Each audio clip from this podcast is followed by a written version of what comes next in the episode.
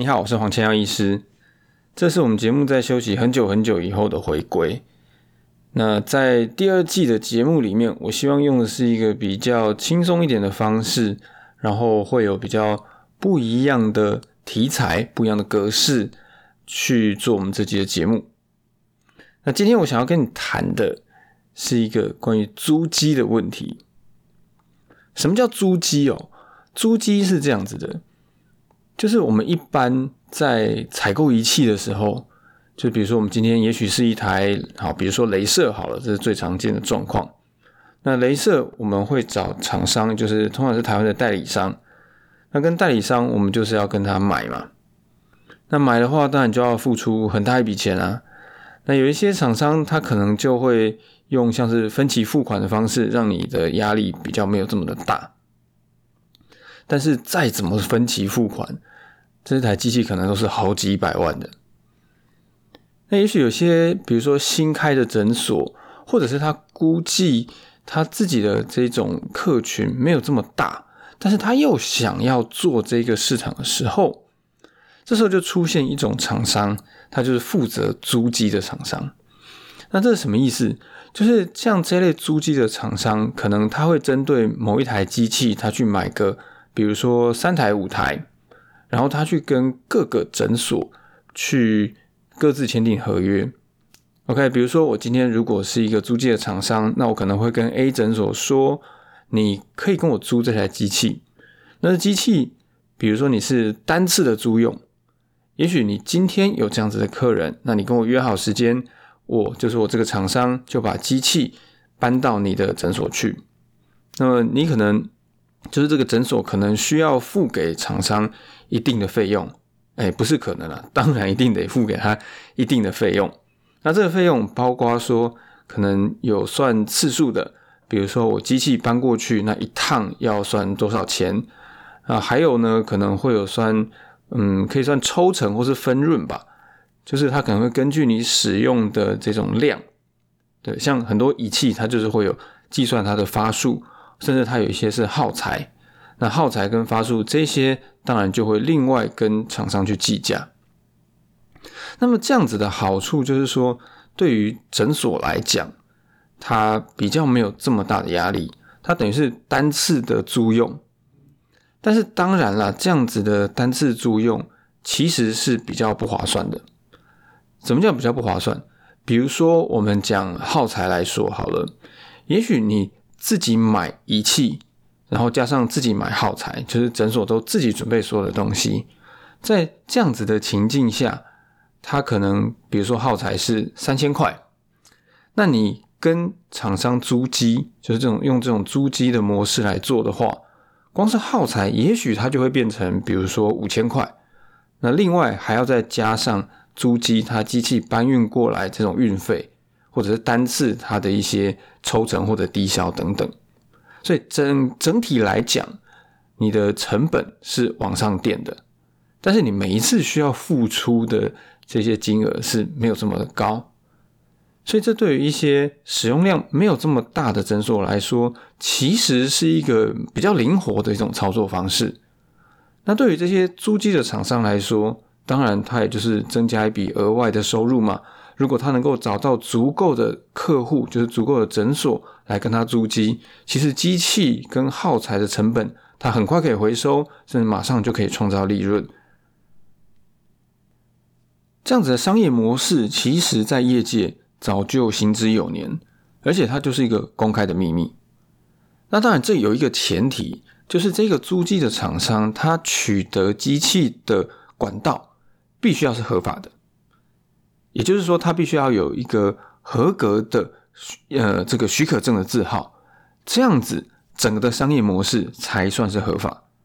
那如果说他是用比如说水货，或者是他不晓得去哪边弄来机器，然后再租给其他的诊所，这当然就会在法规上面有一些模糊，有一些灰色地带。好，那我们从整个商业的架构来讲好了。最上游，至少在台湾的市场里面，最上游就是台湾的代理商。台湾代理商进了很多的机器之后，他卖给这些租机的厂商，那租机的厂商，因为它算是中盘，所以他可以一次买很多很多的机器。那很多很多的机器卖掉以后，他再租给很多很多的诊所。所以，这其实如果我们去看每个人在这个每一个层级中所获得的利益来讲，这其实是一个利益最大化的状态。这怎么说呢？因为就代理商来说，他可以很快就把机器卖掉，然后他不会有这些囤货库存的压力。那对于租机的这些中盘商来讲，因为他一次买很多台嘛，他相对的一定可以谈到一个比较好的价钱。那对于最下游的这些诊所或者是医疗院所的使用者来说，它也是有好处的啊，因为他不用付出一次这么大笔的金额去买这样子的机器。事情有这么单纯吗？当然就是没有，所以今天我才会录这个节目跟你讲。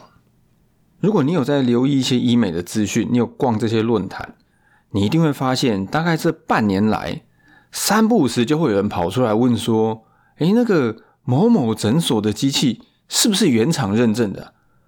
或者是有人会问说：“诶，这个机器如果不是原厂认证的，会不会有差？”然后下面就会开始有一堆人回文跟你说：“哦，这当然有不一样啊，有原厂认证才是有保障嘛。我看到那个医师拿出那购机证明，我就很安心呐。或者是跟你说，哎，那种推机器的、租机器来的，那一定都没经验，那用了一定很可怕。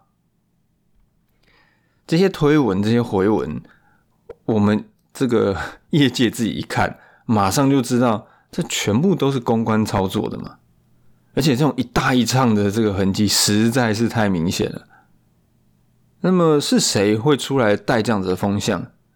可想而知，当然就是代理商。接下来我就要分两个部分来跟你讲租机的这个话题。第一个部分是为什么租机这件事情会影响代理商的利益，造成他们要出来带风向。第二个部分我要告诉你，租机这件事。对于我们消费者来说，有什么需要注意的地方？先讲为什么租机这件事情会影响代理商的利益。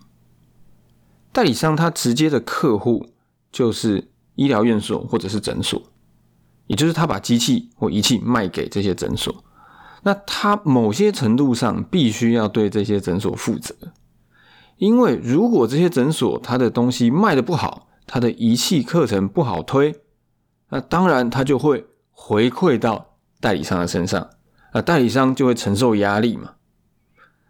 所以，一个比较有责任感的代理商，他要去维护他客户的权益。他的客户哦，也就是这些诊所，花了好几百万买了仪器，然后买了耗材。那么这些仪器跟耗材，当然它就是成本。那经过一些计算的方式，得到一个售价。那这个售价就是他要卖给终端消费者的售价。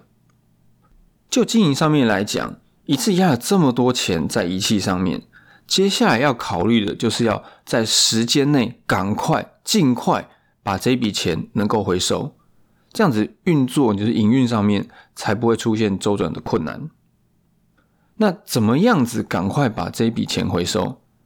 其实两个方式，营收就是你的售价乘上。你的个数，你要有足够的营收，要么是你的个数很多很多，那要么呢，就是你的单价能够很高。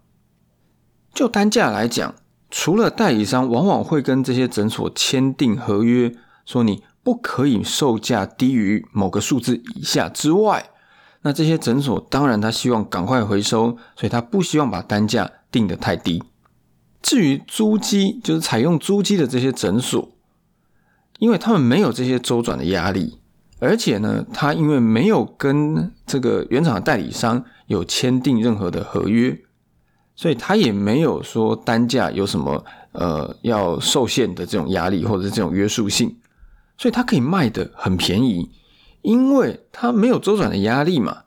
今天他少赚也是赚啊，赚个。五百一千还是赚啊，但是如果对于一个购机的诊所来讲，只赚五百一千，那很要命啊！也许对他来讲，这几百万可能要回收就是遥遥无期。那更不用说代理商对诊所会有合约的压力嘛，会有合约的这个约束性。所以租机的这些诊所就变成在市场上一个很容易破坏价格的力量。它一下子就把价钱拉得很低，然后整个市场就乱掉了，那就会影响到这些有跟原厂代理商购机的这些诊所的利益。所以对于代理商来讲，他当然是希望能够消灭租机的这种商业模式。那怎么样消灭呢？就是利用不管是公关的操作，还是网络论坛的风向，来打击这些租机的诊所。讲到这边，我发现我忘记做利益揭露。这一波关于租机的这个标的物，就是这台仪器呢，跟我没有关系，我没有在做租机，好不好？好，我没有做租机。好，那我们继续。第二个部分，我要跟你讲的是，租机对于我们终端消费者来说有什么样子的影响？首先，我觉得影响实在是不大。第一个，当然我们一定要确认，这有个前提啊，有一个前提就是说，这个机器本身是合格、是合规的，就是它不是一个水货机器。因为说水货机器里面零件到底是什么样子的状态，真的不晓得。那如果说这台机器它是经由合法的采购管道去取得的，那当然 OK 啊哦，而且如果它还有在正常的维修，这样子保养，哎，这样都是 OK 的，这样没有什么不好啊。它跟其他的机器基本上是一模一样的。那当然，这有一件很吊诡的事情啊，就是这台仪器到底在一开始是怎么样子被租机厂商所取得的？因为我相信代理商不可能知道说你是租机的厂商，然后我还把机器卖给你。因为这是他希望杜绝的一件事嘛，他希望禁止的一件事情，他不可能还故意去卖给这些租机厂商，那不就对不对？搬石头砸自己的脚。那这些厂商怎么去取得这件事情，蛮有趣的。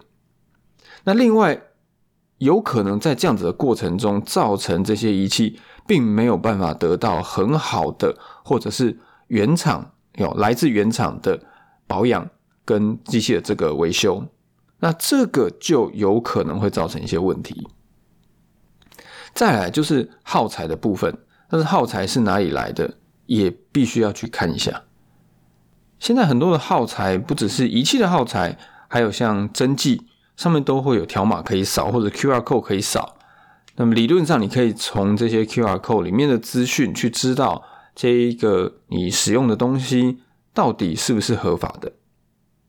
身为消费者，你绝对有权利要求诊所提出证明，或者让你扫这个条码，去知道说你所使用的东西，使用在你身上的东西到底是不是合法的，或者是它的来源到底是哪里。